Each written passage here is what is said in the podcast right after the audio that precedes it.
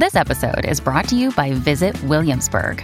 In Williamsburg, Virginia, there's never too much of a good thing. Whether you're a foodie, a golfer, a history buff, a shopaholic, an outdoor enthusiast, or a thrill seeker, you'll find what you came for here and more. So ask yourself, what is it you want? Discover Williamsburg and plan your trip at visitwilliamsburg.com. Nella puntata di oggi vorrei soffermarmi su un tema molto presente e spesso nascosto oppure trattato male, ovvero quello del suicidio. Riflessioni aperte, spero significative e senza facili pregiudizi. Non è facile, ma ci proviamo qui su Daily Cogito come sempre dopo la sigla. L'apocalisse zombie non è un pranzo di gala e si combatte un Daily Cogito alla volta. Parlare di suicidio è molto complicato e io non voglio farlo prendendo in esame esempi personali, perché io ho avuto esperienze in passato di persone che conoscevo, a me anche vicine, che hanno tentato o purtroppo sono riuscite a farla finita con questo gesto fin troppo definitivo. Eh, però non voglio fare ragionamenti legati alla mia emotività o storia. Vorrei cercare di ragionare un po' a mente aperta per dare spunti che nel dibattito quotidiano secondo me non sentiamo, soprattutto quando la cronaca ci colpisce con casi che vanno a occupare la nostra attenzione, spesso si sentono cose sbagliate. Ora, il suicidio è un tema delicato perché colpisce la nostra sensibilità più profonda e delicata, lo sappiamo, la libertà e l'autodeterminazione dell'essere umano comporta anche il fatto di disperdersi, eh, di perdere la via e di convincersi di doverla far finita. E cercherò di essere abbastanza chiaro e scientifico nella trattazione per quanto possibile. Eh, c'è tanto rumore pochissima informazione, tanto moralismo, pochi dati e questo è un problema veramente grosso perché in questo tema bisognerebbe essere chiari e ben, ben quadrati nel trattarlo e si rischia molto spesso di cadere in una retorica che per esempio demonizza eh, chi decide di tentare il suicidio e credo che sia veramente, veramente deleterio, soprattutto quando poi si parla del suicidio fra le persone giovani. Eh, ma non voglio eh, bruciare le tappe spesso noi eh, usiamo una retorica moralista perché ci difendiamo dal pensiero del suicidio giudicando chi lo commette, perché chi si toglie la vita in qualche modo ci ricorda che anche noi potremmo farlo, che anche noi siamo di fronte a quel bilico. E io mi ricordo perfettamente uno dei momenti più boh, dolorosi anche, quando si tolse la vita Robin Williams. Lasciamo stare che poi anni dopo è venuto fuori che in realtà quel gesto estremo era legato a una malattia neurodegenerativa, eh, come è venuto fuori, insomma.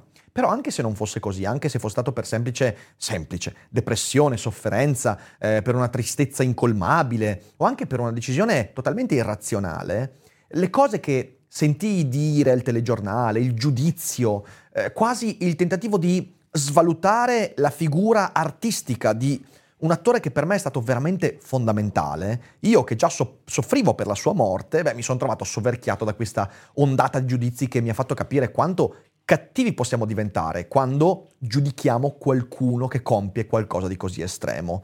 E non credo vada fatto, mai. Eh, in alcune zone del mondo il suicidio è illegale, che è una cosa che fa anche alzare un sopracciglio, ma quindi io mi ammazzo e tu mi arresti. In realtà ovviamente l'illegalità è legata ai tentativi di suicidio, persone che tentano di suicidarsi, soprattutto in paesi del Medio Oriente, ma anche in paesi dell'Asia, eh, poi finiscono per... Uh, andare in carcere, che non è un buon modo per convincerli a non suicidarsi. In altre zone del mondo eh, il tentato suicidio ti porta a pene pecuniarie, quindi il suicidio è un tema anche molto difficile dal punto di vista legale e si teme di trattare questo tema per paura di dire la cosa sbagliata. Oggi, nonostante tutto questo, proviamo a rifletterci per questa mezz'oretta, dirò cose delicate, cercherò di essere molto ordinato nella trattazione, voi cercate di essere ordinati nell'ascolto, perché quando si tratta di queste cose farsi trascinare dall'emotività è fin troppo facile. E infatti prima di procedere ulteriormente, voglio davvero eh, dirvi che se siete persone che coltivano pensieri suicidari, come io ho fatto in passato, eh, come tante persone hanno fatto in passato, eh, bisogna chiedere aiuto. Ci sono persone che possono aiutare, eh, c'è uno psicologo, eh, c'è lo psichiatra, ovviamente i familiari, le persone fidate, dobbiamo parlarne assolutamente mai tenersi dentro queste cose. E allora vorrei anche darvi un consiglio che è lo sponsor di quest'oggi, che è un'applicazione, una piattaforma che ti permette di parlarne con qualcuno che può darti gli strumenti giusti per affrontare una sofferenza anche di quel tipo. Eccoci a Serenis. La filosofia è l'anticamera della disoccupazione. La scadenza era per ieri, non ce la farai mai. Fallirai miseramente. L'ansia ti consuma. Non sei all'altezza. Cerchi un aiuto? Serenis è l'occasione per fermare queste voci fuori campo e parlare con un professionista del tuo stress, delle incertezze e delle preoccupazioni. Prendersi cura della propria salute mentale è importantissimo e per questo serve il giusto interlocutore. Su Serenis puoi trovare quello giusto. Serenis è una piattaforma per il benessere mentale e una tech company che rispetta l'autonomia dei terapeuti e adotta un approccio serio ed empatico verso le tue necessità. Dopo aver compilato un questionario apposito, Serenis ti suggerirà tre terapeuti tra cui scegliere, adatti alle tue esigenze, con cui confrontarti per aiutarti a risolvere i tuoi problemi. Sei uno studente incerto, un professionista vittima di grande stress o una persona che fa fatica a costruire buone relazioni? La filosofia ti può dare un aiuto, ma Serenis è il compagno perfetto. Il primo colloquio conoscitivo su Serenis è gratuito e facile da prenotare e se usi il codice che trovi in descrizione potrai iniziare il percorso oggi a un prezzo convenzionato. In questa puntata io non voglio trattare il discorso del suicidio assistito o dell'eutanasia. Sono argomenti che ho trattato a parte svariate volte. Sapete quanto io sia favorevole all'eutanasia in alcune condizioni ben specifiche e con una cultura dietro che ci permetta di usare questo strumento in modo adeguato. Quindi non tratterò questo perché il tipo di suicidio che io vorrei trattare quest'oggi è quello che in realtà ci disturba ancora di più. È il suicidio di chi decide di porre fine alla propria vita in modo deliberato. Quindi non quando eh, il tuo corpo e la tua mente sono talmente eh, arrivate alla fine o con una sofferenza immane da non avere più veramente altre possibilità. No, qui si parla del suicidio quando da fuori si vedono per il soggetto altre strade che lui magari non prende in considerazione. Quindi il suicidio deliberato, quello per disperazione, quello che altri affronterebbero in un modo diverso la persona che si è vista da fuori non dava segnali di volerla far finita, come per esempio il TikToker Vincent eh, Plicchi che eh, nei giorni scorsi purtroppo ha posto fine alla sua vita dopo l'ondata di hating che lo ha raggiunto in seguito a un'accusa peraltro rivelatasi fasulla e montata. Eh, colgo l'occasione di questo caso per far capire qual è il suicidio di cui voglio parlare quest'oggi, che è dal mio punto di vista anche il più difficile da trattare. E in questo noi dobbiamo distinguere due tipologie diverse di atto suicidario.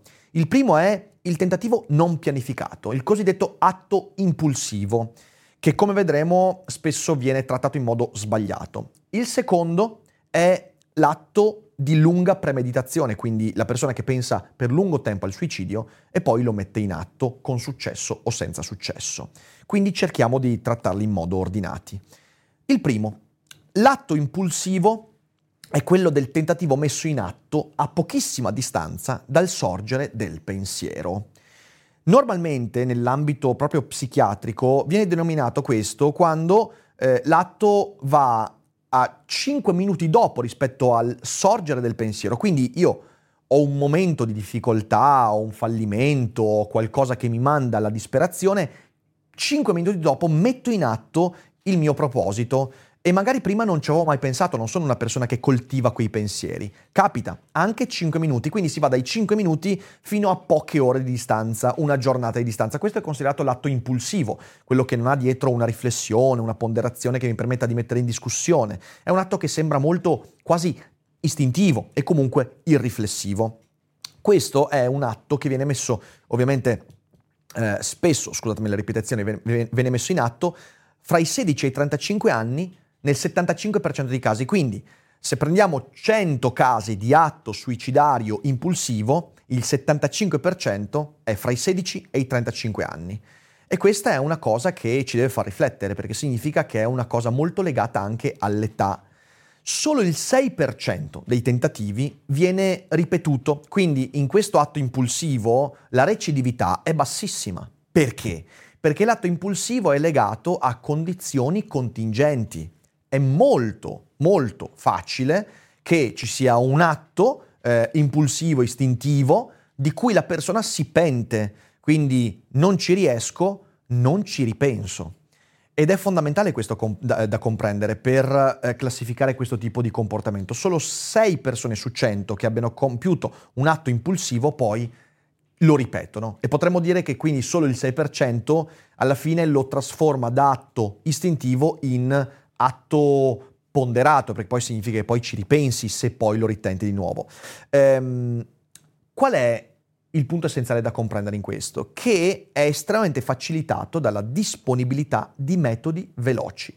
Così come eh, l'impulso è veloce e immediato, anche il metodo per mettere in atto quel pensiero deve essere veloce o immediato e quindi si parla soprattutto di avvelenamenti, si parla soprattutto di eh, armi da fuoco, eh, non si parla di metodi magari più complicati e si parla quindi di metodi anche non ponderati abbastanza. Io vorrei ricordare che suicidarsi è una cosa molto difficile, non è una cosa facile, sono tantissimi casi in cui uno non ce la fa, con gravissimi danni spesso eh, non desiderati rispetto a un atto che viene fatto in modo imperfetto. Nel mondo questa tipologia è limitata riducendo l'accesso a metodi facili. E vi faccio tre esempi per far capire questo cosa significa.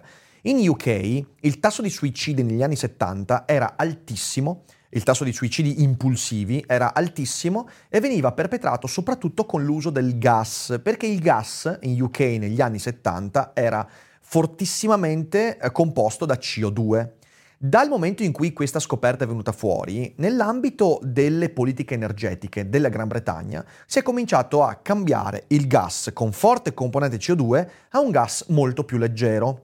E questo ha portato a una diminuzione in 10 anni del 30% di atti suicidari per atto impulsivo. Cosa vuol dire questo? Vuol dire che tu hai eh, abbassato l'accesso di fatto e l'impatto di un metodo suicidario eh, che prima era molto molto facile, anche perché poi eh, uccidersi con il gas è un, eh, una cosa scelta da molte persone in quanto di fatto c'è l'idea di non soffrire eh, nell'atto di uccidersi. Ecco, questa diminuzione ha portato a una diminuzione diretta di questo tipo di suicidio. In Sri Lanka e in Cina eh, i, le diminuzioni negli ultimi vent'anni eh, di atti suicidari impulsivi è legata all'urbanizzazione. Qualcuno potrebbe dire ma come? La gente si sposta dalla campagna e va in città e si suicidano di, si suicidano di meno. Sì, perché a quanto pare c'è minor disponibilità di eh, pesticidi. I pesticidi in Asia sono uno dei primissimi fattori di suicidio eh, fra persone che appunto decidono di farla finita e se tu sei in città pesticidi non ne trovi, sono crollate in diretta proporzione all'urbanizzazione in paesi asiatici. Another day is here and you're ready for it. What to wear? Check. Breakfast, lunch and dinner? Check. Planning for what's next and how to save for it? That's where Bank of America can help. For your financial to-dos, Bank of America has experts ready to help get you closer to your goals. Get started at one of our local financial centers or 24-7 in our mobile banking app. Find a location near you at bankofamerica.com slash talk to us. What would you like the power to do?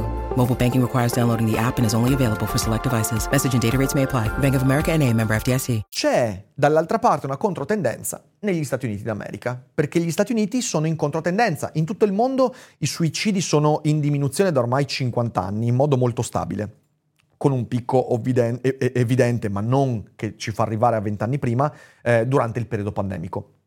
Negli Stati Uniti invece negli ultimi 15 anni il tasso è tornato a crescere e sembra molto chiaro che il tasso di crescita è legato alla crescita della disponibilità di armi da fuoco.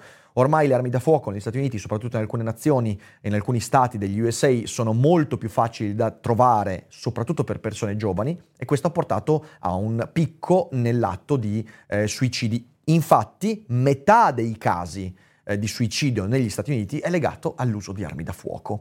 Quindi questo rafforza l'idea che quando c'è un impulso suicida, e noi siamo creature istintive, abbiamo anche impulsi irrazionali, la disponibilità di facili metodi, immediati, veloci, aumenta la possibilità che quell'atto venga messo, eh, che, che venga messo in pratica. E, e questo è, è fondamentale anche perché su questo dovrebbe ragionare ovviamente la politica.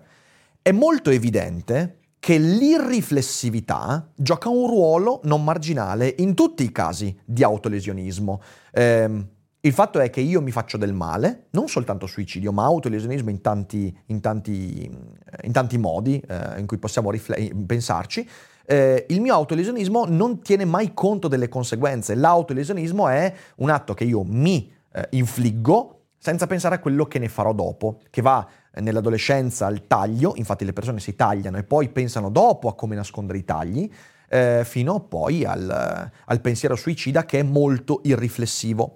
C'è un libro in questo senso, che non è un libro che parla di suicidio, ma è un libro comunque di psicologia, che è di eh, ovviamente Daniel Kahneman, che è Pensieri lenti e pensieri veloci, che è un bellissimo libro che per quanto datato sotto alcuni aspetti, va letto assolutamente. E c'è un ragionamento che ci dice perché questa irriflessività è direttamente collegata al lato del suicidio. Dice Kahneman, un risultato ancora più notevole era che i soggetti infelici non riuscivano assolutamente a eseguire il compito intuitivo in maniera accurata.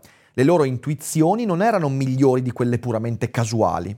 L'umore evidentemente influisce sul funzionamento del sistema 1, ovvero del sistema dei pensieri lenti, della riflessività. Quando ci sentiamo a disagio e infelici, perdiamo il contatto con la nostra intuizione. Quindi uno stato eh, di fallimento, uno stato di grande stress, uno stato di grande depressione, magari che non è prolungato nel tempo, ma che si verifica perché vivo un fallimento, vivo una depressione, qualcosa di terribile mi accade, ci rende più difficile essere riflessivi. E la irriflessività, ovvero il sistema 2, i pensieri veloci, quelli da cui fuggiamo e che ci inseguono, quelli istintivi, quelli impulsivi, prendono il sopravvento.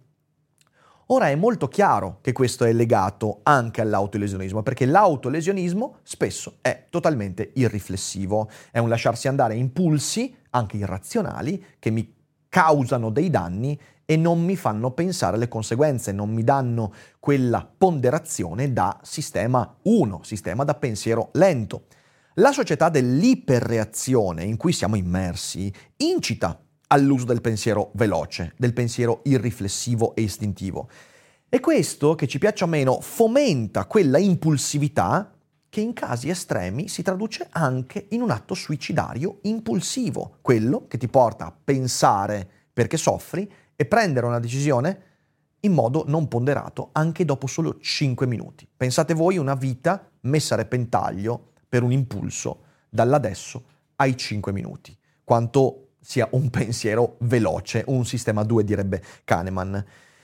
Io credo che in questo caso eh, gli atti da compiere per comprendere e per dare anche strumenti al fine di prevenire, perché eh, l'atto impulsivo è difficile intervenire nel momento in cui si scatena. E questo Kahneman lo dice chiaramente. Cosa che va fatto? Bisogna addestrarsi affinché quelle condizioni non si verifichino. Noi dobbiamo vivere pensando al pericolo di quando il pensiero veloce prenderà il sopravvento. E allora bisogna allenarsi a differire gli impulsi quando stiamo bene dobbiamo cercare di eh, resistere alle tentazioni di eh, irriflessività, di comportamenti impulsivi, anche di quelli piacevoli. Se io mi abituo a essere irriflessivo nella ricerca dei piaceri, è probabile che sarò irriflessivo nella ricerca di qualcosa che vada a sopprimere il dolore. E allora quella cosa può essere una dipendenza o può essere anche l'autolesionismo spinto a livelli magari terribili, inaccettabili. Eh, bisogna resistere alla tentazione del pensiero veloce, accorgersi di quanto mi fa bene allenarmi alla ponderazione, alla riflessività, alla, al pensiero lento. E in questo non c'è nulla da fare, ma ben prima della psicologia, ben prima della psichiatria, ben prima della, della salute mentale, viene la cura di sé dal punto di vista culturale riuscire ad abituarsi a una lentezza, anche a un'informazione, a un sistema mediatico che sia più a mia misura. Perché sono abbastanza convinto che oggi la crescita di suicidi nell'ambito delle persone giovani, perché io parlavo prima di una diminuzione nell'ambito di tutti quanti, ma nei giovani sta crescendo un po' in tutto l'Occidente, sia legato moltissimo al, al fatto che siamo immersi in un sistema mediatico che continua a fomentare l'irriflessività. E irriflessività significa perdere il controllo più facilmente e essere esposti anche a impulsi casuali, fra cui purtroppo anche l'autolesionismo più terribile e più definitivo. E quindi questo era quello che mi sentivo di dire a riguardo del primo tipo, eh, i suicidi impulsivi. Ma ovviamente non è soltanto questo, perché c'è il secondo tipo, il suicidio pianificato, che è invece legato a una lunga premeditazione, che a volte consta di giorni, di mesi e anche di anni. Ci sono condizioni di pensiero suicidario che prendono lunghissimi periodi di tempo.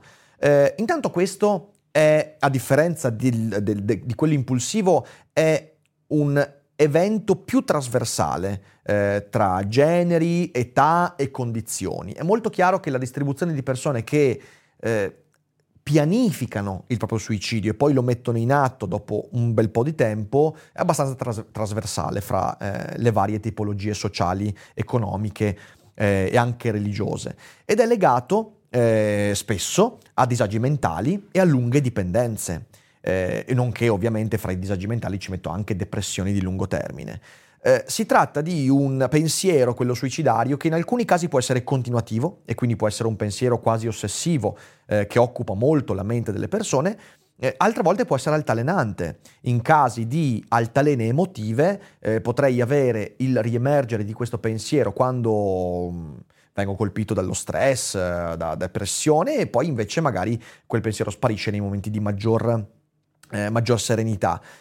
il tasso di recidività eh, varia moltissimo, ecco questo bisogna dirlo, varia moltissimo, quindi i dati a disposizione sono anche molto spuri, però il tasso di recidività sembra più elevato del precedente, eh, circa all'intorno del 20%, quindi significa che su 100 persone che alla fine tentano il suicidio eh, ma non ci riescono dopo averlo lungamente ponderato, 20 eh, persone fra quelle 100 lo ritenteranno e quindi ovviamente essendo ponderato, essendo anche legato magari a un'immagine di sé e non solo a un istinto, siamo meno legati a un suicidio tentato per un impulso casuale. Qui c'è un pensiero dietro ed è per questo che è anche più difficile da sradicare.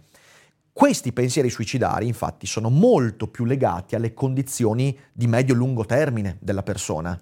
Possono essere legate alle condizioni familiari, eh, legati a traumi del passato che serpeggiano nella vita e poi riemergono, eh, come dicevo, a disagi mentali di lungo termine, quindi una lunga depressione, a lutti, eh, a fallimenti nell'ambito lavorativo. Ehm, ovviamente anche questo è naturale che questo tipo di comportamento sia più spostato nell'età. È più facile che una persona in là con l'età abbia coltivato per lungo tempo questi pensieri rispetto a una persona giovane. E infatti quando sentiamo i casi di anche universitari che decidono di togliersi la vita perché hanno mentito sugli esami universitari, non riescono a venire fuori da, eh, dal percorso di studi mh, mm, o altri, altri elementi, eh, spesso è più facile che sia un suicidio, un tentato suicidio dovuto a un momento impulsivo che non a una lunga ponderazione. Ricordiamocela anche questa cosa, eh, perché è veramente importante. Ma nonostante questo, sappiamo che anche quei casi sono legati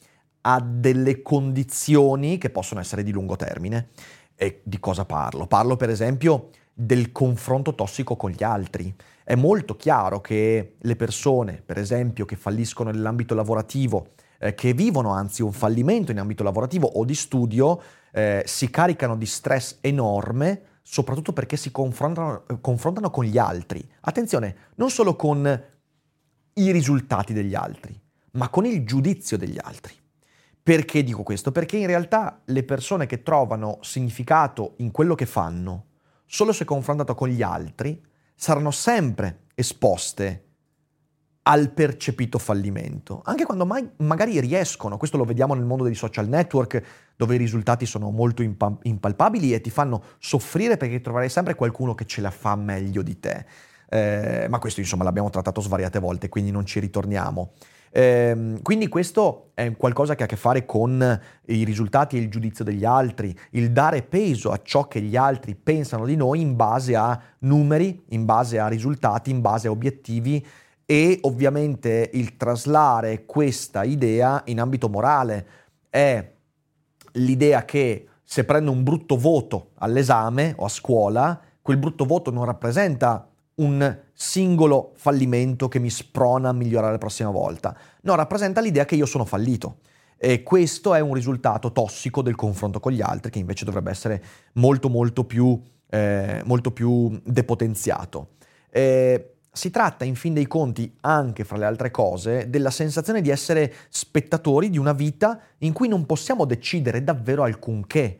Anche qui io credo che una parte delle depressioni, anche giovanili, che eh, vengono vissute oggigiorno sia legato al fatto di vivere in un mondo che ci fa percepire la nostra incapacità di impattare eh, quando siamo a contatto con numeri, con eventi troppo grandi per essere anche soltanto rappresentati, la sensazione, di, la sensazione di essere spettatori di questo mondo acuisce il senso di inutilità e depressione che poi si traduce anche in eh, pensieri che possono andare dall'autolesionismo fino al suicidio. E al fondo di tutto questo albergano due dei problemi più profondi del nostro tempo. Il primo è l'incapacità di dare significato al proprio tempo, alla propria vita, eh, l'incapacità di avere un ruolo attivo in quello che sto vivendo. C'è un autore che di suicidio ha parlato molto e di cui parliamo spesso su Daily Cogito, che però io veramente consiglio di leggere a chiunque si trovi in uno stato mentale che lo porta a pensare alle cose che io ho appena discusso, ed è Viktor Frankl. In un libro eh, che raccoglie una serie di conferenze, il cui link trovate sotto, eh, scrive Frankl, con il linguaggio di Kant possiamo dire che la fede nel significato costituisce una categoria trascendentale. Sempre da Kant noi sappiamo che non ha alcun senso voler indagare oltre sulle categorie del tempo e dello spazio, perché non è possibile pensare e quindi nemmeno indagare senza per questo presupporre proprio lo spazio e il tempo. Lo stesso avviene nel nostro caso. Quello che qui sta dicendo Frankl è io quando mi chiedo qual è la natura dello spazio e del tempo, se seguo Kant, devo rendermi conto che è una domanda che non ha senso perché perché il mio atto di pensare presuppone lo spazio e il tempo. Io non posso andare oltre lo spazio e il tempo. E lo stesso, secondo Frankl, avviene con il significato. E continua. C'è infatti una certa prescenza nel significato e un presentimento di esso è a base anche della volontà di significato, secondo la terminologia logoterapeutica. Che lo accetti o no, che sia vero o falso, l'uomo crede sempre in un significato finché egli vive. Anche il suicida crede in un significato, se non della vita, almeno della morte. Se non credesse in alcun significato, allora non potrebbe muovere neppure un dito e non potrebbe neppure pensare al suicidio. Tutto quello di cui parla Frankl è molto importante, perché ci ricorda quanto sia sbagliato il pensiero di non poter avere un impatto sul mondo. In ogni mia esperienza io sono un ruolo attivo fin tanto che attribuisco un significato alle cose che vivo. Il punto non è avere o non avere un significato, il punto è quanto sento di poter attribuire e a che cosa un significato. Se attribuisco significato alla morte, come dice Frankl, probabilmente nutrirò l'idea che l'unico significato della mia vita stia nel porre termine alla mia vita. Ma se riesco a dare un significato alle relazioni, all'amore, al lavoro, ai miei fallimenti, e quindi riesco ad avere un ruolo attivo in questo, riesco a dare un ruolo attivo alla vita, è probabile, dice Frankl, che riuscirò anche a dare una prospettiva diversa ai miei giorni. Oggi noi viviamo, secondo me, secondo Frankl, una grande crisi di significato. Noi abbiamo smesso di credere nel significato che possiamo attribuire alle cose perché ci riteniamo molto molto impotenti. E allora questa è l'illusione in cui io sono quello che ho, come dicevano tanti autori, cioè io non sono la mia identità, non sono il significato che do alle cose, non sono la mia vita, ma sono ciò che possiedo. E questo lo sappiamo fin dalla notte dei tempi, fin da Seneca ed Epitteto, ha una conseguenza e la conseguenza è eh, il dipendere da quelle cose esteriori che poi io perderò e la conseguente incapacità di vivere una sconfitta o il dolore. Perché se io sono quello che ho, nel momento in cui quello che ho verrà perduto, When you need mealtime inspiration, it's worth shopping Kroger, where you'll find over 30,000 mouthwatering choices that excite your inner foodie. And no matter what tasty choice you make, you'll enjoy our everyday low prices, plus extra ways to save, like digital coupons worth over $600 each week. You can also save up to $1 off per gallon at the pump with fuel points. More savings and more inspiring flavors make shopping Kroger worth it every time. Kroger, fresh for everyone. Fuel restrictions apply. Eh, a cosa aggrapperò la mia idea di dare significato alla mia vita? In realtà il punto è che io sto dando significato, sì, ma alle cose sbagliate. E questo mi porta a vivere un vuoto esistenziale quando le condizioni della mia serenità vengono meno. Frankl dice invece bisogna attribuire significato al fatto di essere vivi e allora lì, anche se perdo ciò che possiedo, avrò comunque un appiglio a cui aggrapparmi per procedere ulteriormente con energia e forza. Eh, si tratta un po', se ci pensate, della campana di vetro del benessere in cui viviamo e che secondo me è una delle cause in modo distorto di questo aumento di depressioni, di pensieri, di suicidi e via dicendo, che però al tempo stesso non è che mi protegge soltanto, ma al tempo stesso mi abitua a non agire e quindi a non prendermi le responsabilità del significato che io do alle cose. E invece io sono il risultato di ciò a cui do il significato non il risultato di quello che possiedo, non il risultato di ciò che mi protegge, io sono il risultato di quello che costruisco. E tornare a comprendere questo significa allontanare quelle idee eh, che mi portano poi anche a ponderare lungamente e a pianificare l'eventuale suicidio. Il secondo problema del nostro tempo che emerge da questo tipo di, di, di evento è l'alienazione della nostra soggettività, che è direttamente collegata. Perché? Perché la soggettività è quella che dà significato attivo alle cose. Se io non do più significato alle cose, mi va in crisi anche la soggettività, la personalità, l'interiorità, non mi prendo più cura di quello che sento. Eh, viviamo in un mondo escapista, in cui la fuga perpetua dai dolori, dalle sofferenze, dai pensieri negativi, eh, si traduce in dipendenza, e riprendendo Kahneman, la dipendenza è direttamente collegata ai pensieri veloci. Più siamo irriflessivi, più siamo istintivi e impulsivi, meno avremo difese nei confronti di quelle tentazioni che inizialmente ci persuadono perché ci dicono non devi soffrire, stai con me e poi diventano dipendenze. E la dipendenza è, come abbiamo detto, uno dei primi, una delle prime cause del suicidio lungamente ponderato. Infatti, numeri alla mano, il 70% delle persone che ponderano il suicidio lungamente sono persone che hanno vissuto o vivono dipendenze più o meno gravi, dipendenze anche non soltanto da sostanze, eh, la ludopatia, eh, ormai è chiaro anche le dipendenze da gioco, da videogame o da social network portano poi a questo tipo di problematiche e le dipendenze da relazioni tossiche in cui una volta che la relazione viene messa a repentaglio per qualche motivo non ha più nessun senso di esistere. La dipendenza è una porta aperta verso il suicidio, ma si può prevenire la dipendenza, come dice Frankl. Eh, viviamo una svalutazione delle capacità soggettive e quindi viviamo nell'illusorio tentativo di cercare felicità nelle cose esteriori.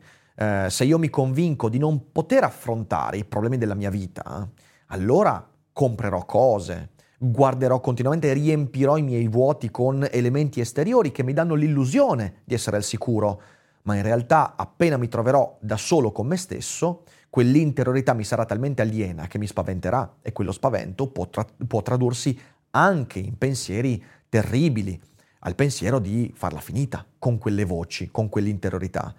E tutto ciò porta a un, un ulteriore aspetto che ha a che fare col significato ed è la transitorietà, la svalutazione dell'impegno a lungo termine.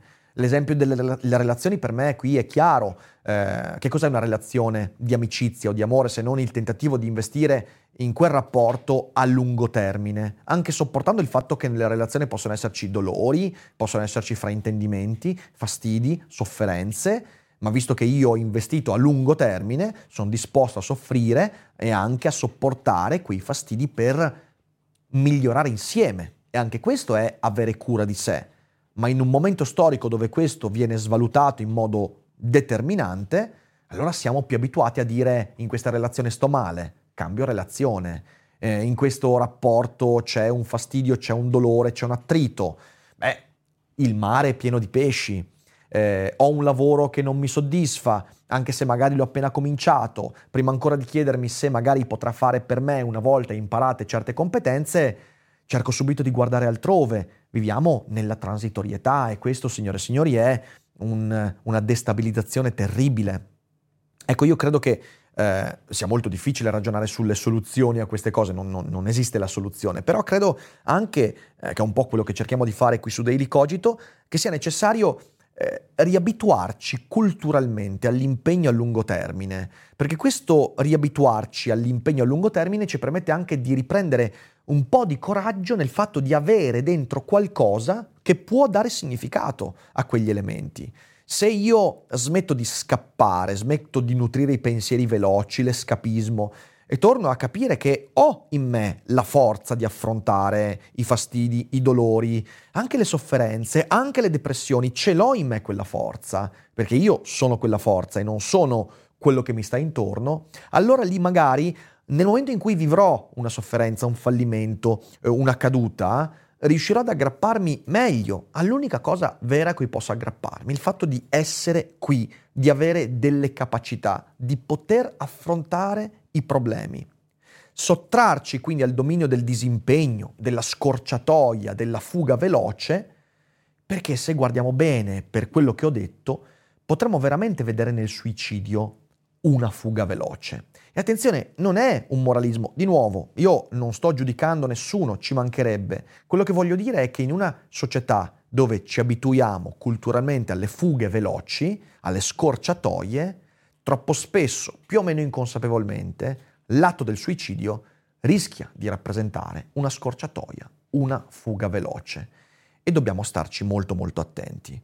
In chiusura voglio ricordare una prospettiva interessante, quella della eh, antropologa e sociologa Françoise Dolto, eh, che ho citato qualche anno fa in un daily cogito proprio degli inizi.